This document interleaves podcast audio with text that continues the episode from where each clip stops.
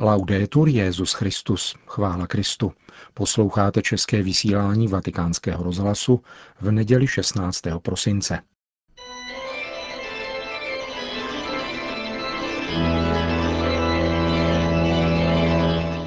Církev a svět, náš nedělní komentář. Připravil a hovoří Stanislav Balík.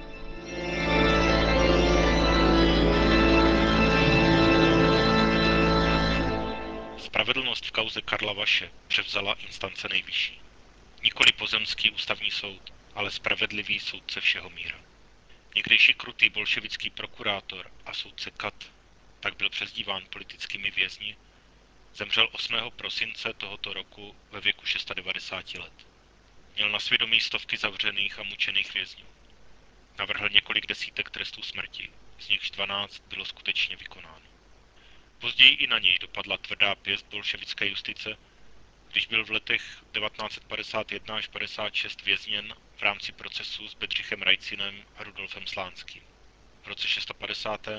byl v plném rozsahu zproštěn obžaloby a propuštěn. Nejslavnějším procesem, který jako vyšetřující soudce vedl, byl proces s generálem Heliodorem Píkou. Za něj jediný také byl po roce 1989 souzen. Nicméně nakonec její pražský vrchní soud zprostil obvinění s tím, že je celá záležitost promlčena. Vaš byl dokonalou ukázkou našeho prapodivného vyrovnávání se s bolestnou minulostí. Když byl před deseti lety osvobozen z obvinění z vraždy generála Píky, bylo to s odkazem na zákon z roku 1855. Namísto, abychom stanovili nepromlčitelnost těžkých bolševických zločinů, hledali soudy všemožné kličky, aby strojce a vykonavatele zla omilostnili. Ne, vůbec nešlo o potrestání tehdy 85-letých starců. Chyběl nám soudní tribunál, který by projednal a odsoudil veškeré zločiny proti lidskosti, které byly za komunistické hrůzovlády spáchány. Byť by nevynesl tresty vězení. Tribunál, který by ukázal prstem na zločince, a to nejenom na nejnižší vykonavatele v podobě estébáků a bachařů, ale i na ty, kdo je řídili, členy ústředního výboru, politbira, okresní a krajské tajemníky, soudce, prokurátory. Tribunál, který by jasně pojmenoval, co se příčilo spravedlnosti. Byť by byl kdysi zločin v souladu s pokřiveným komunistickým právem. Ano, pozemská spravedlnost není nikdy dokonalá. Dokonalý je jenom jeden. Ale přesto bychom měli o ní usilovat.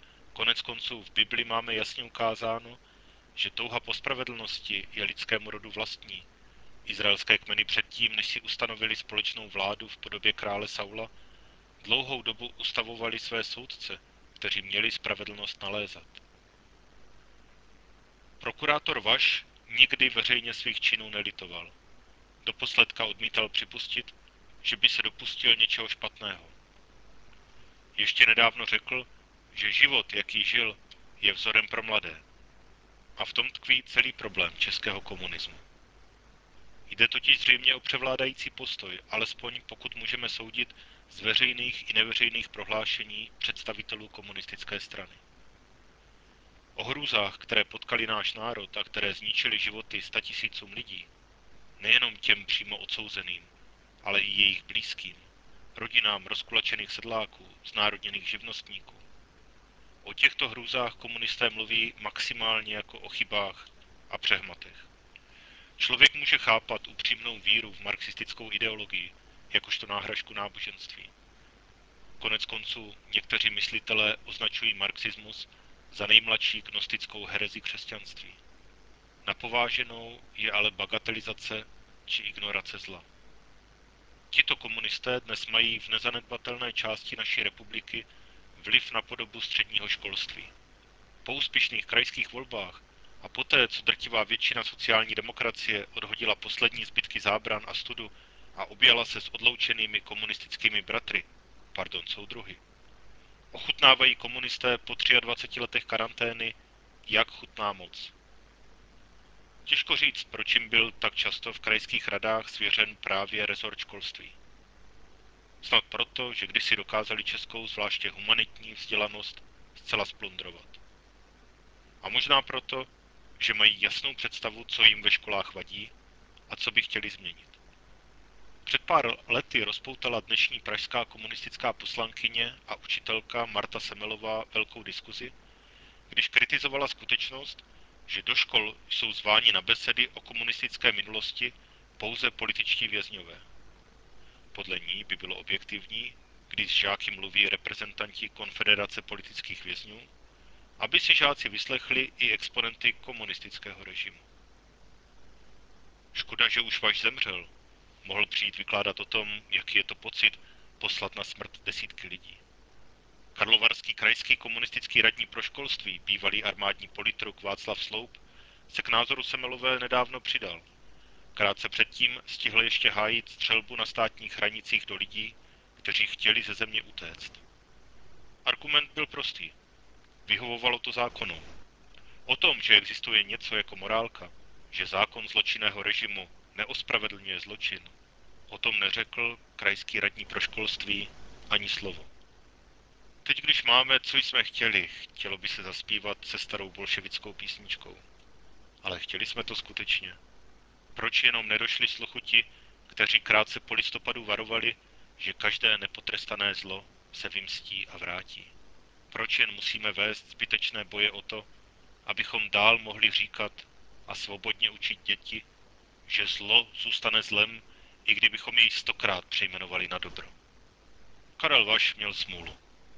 Kdyby žil ještě o něco déle, jistě by se dožil opětovného návratu komunistů do vlády. Kdyby na něj nezbyl post ministra vnitra či spravedlnosti, pro něž měl tu nejvyšší kvalifikaci, mohl by vést metodická školení pro učitele soudobých dějin. Takhle se těchto úkolů bude muset ujmout jiný z jeho soudruhů.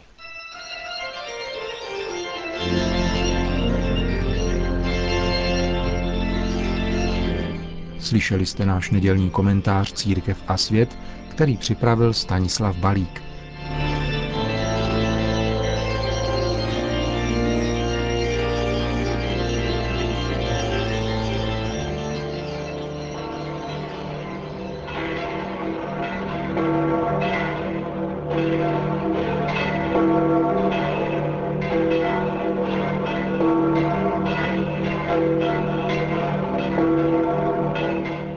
Dopoledne na třetí neděli adventní obvykle papež navštěvuje některou z předměstských římských farností, aby zde slavil eucharistickou liturgii. Letos se Benedikt XVI. vydal do nového kostela svatého Patricie, vysvěceného před pěti roky v římské čtvrti Colle Prenestino. Polední vystoupení Benedikta XVI. na náměstí svatého Petra se tak v důsledku zmíněné pastorační návštěvy mírně opozdilo. Nikterak však neodradilo přibližně 40 tisíc lidí, kteří sem přišli, aby si vyslechli promluvu Benedikta XVI. před modlitbou Anděl Páně. Nebývalý počet účastníků tohoto setkání s papežem byl dán také tím, že svatý otec právě na třetí neděli adventní žehná figurky Ježíška, které si k tomu děti z římských rodin sebou přinášejí a které pak na štědrý den vkládají doma do svých betlémů, jež nechybějí prakticky v žádné italské domácnosti. Benedikt XVI. z okna své pracovny v apoštolském paláci přítomné oslovil. Cari fratelli e sorelle, Drazí bratři a sestry, Vangelo di questa domenica dell'Avvento presenta nuovamente la figura di Giovanni Battista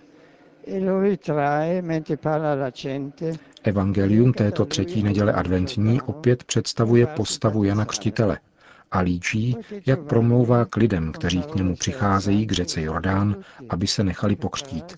Protože Jan štiplavými slovy všechny vybízí, aby se připravili na příchod Mesiáše, někteří se ptají, co máme dělat.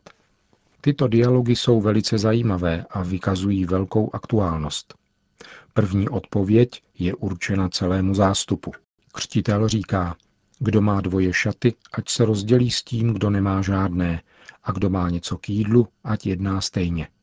Tady můžeme vidět kritérium spravedlnosti sycené láskou. Láska nutí věnovat pozornost druhému a jít vstříc jeho potřebám na místo hledání výmluv kvůli obraně vlastních zájmů. Spravedlnost a láska nestojí proti sobě, nýbrž obě jsou nezbytné a vzájemně se doplňují. Lásky, caritas, bude vždy potřeba, a to i v té nejspravedlivější společnosti. protože se vždycky budou vyskytovat také situace materiálního nedostatku, v nichž je nezbytná pomoc, jako výraz konkrétní lásky k bližnímu. E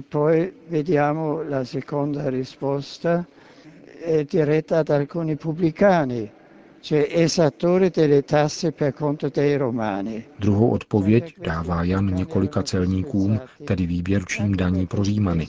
Už jen proto se celníky pohrdalo, ale také proto, že často zneužívali svého postavení, aby kradli.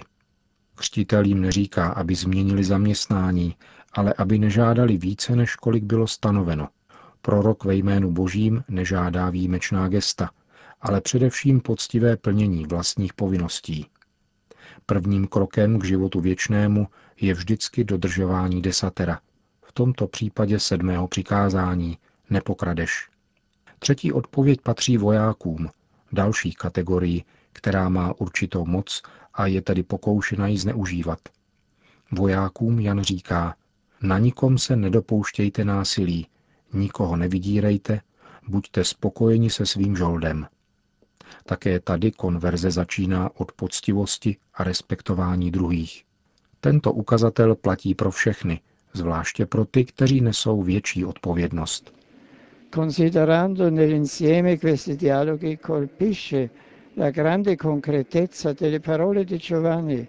Vezmeme-li do úvahy celek těchto dialogů, zarazí nás značná konkrétnost Janových slov.